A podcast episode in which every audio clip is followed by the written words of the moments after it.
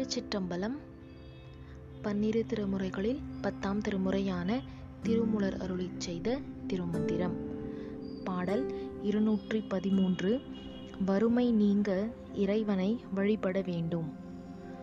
பாடல் அறுத்தன ஆயினும் ஆனினம் மேவி அறுத்தனர் ஐவரும்.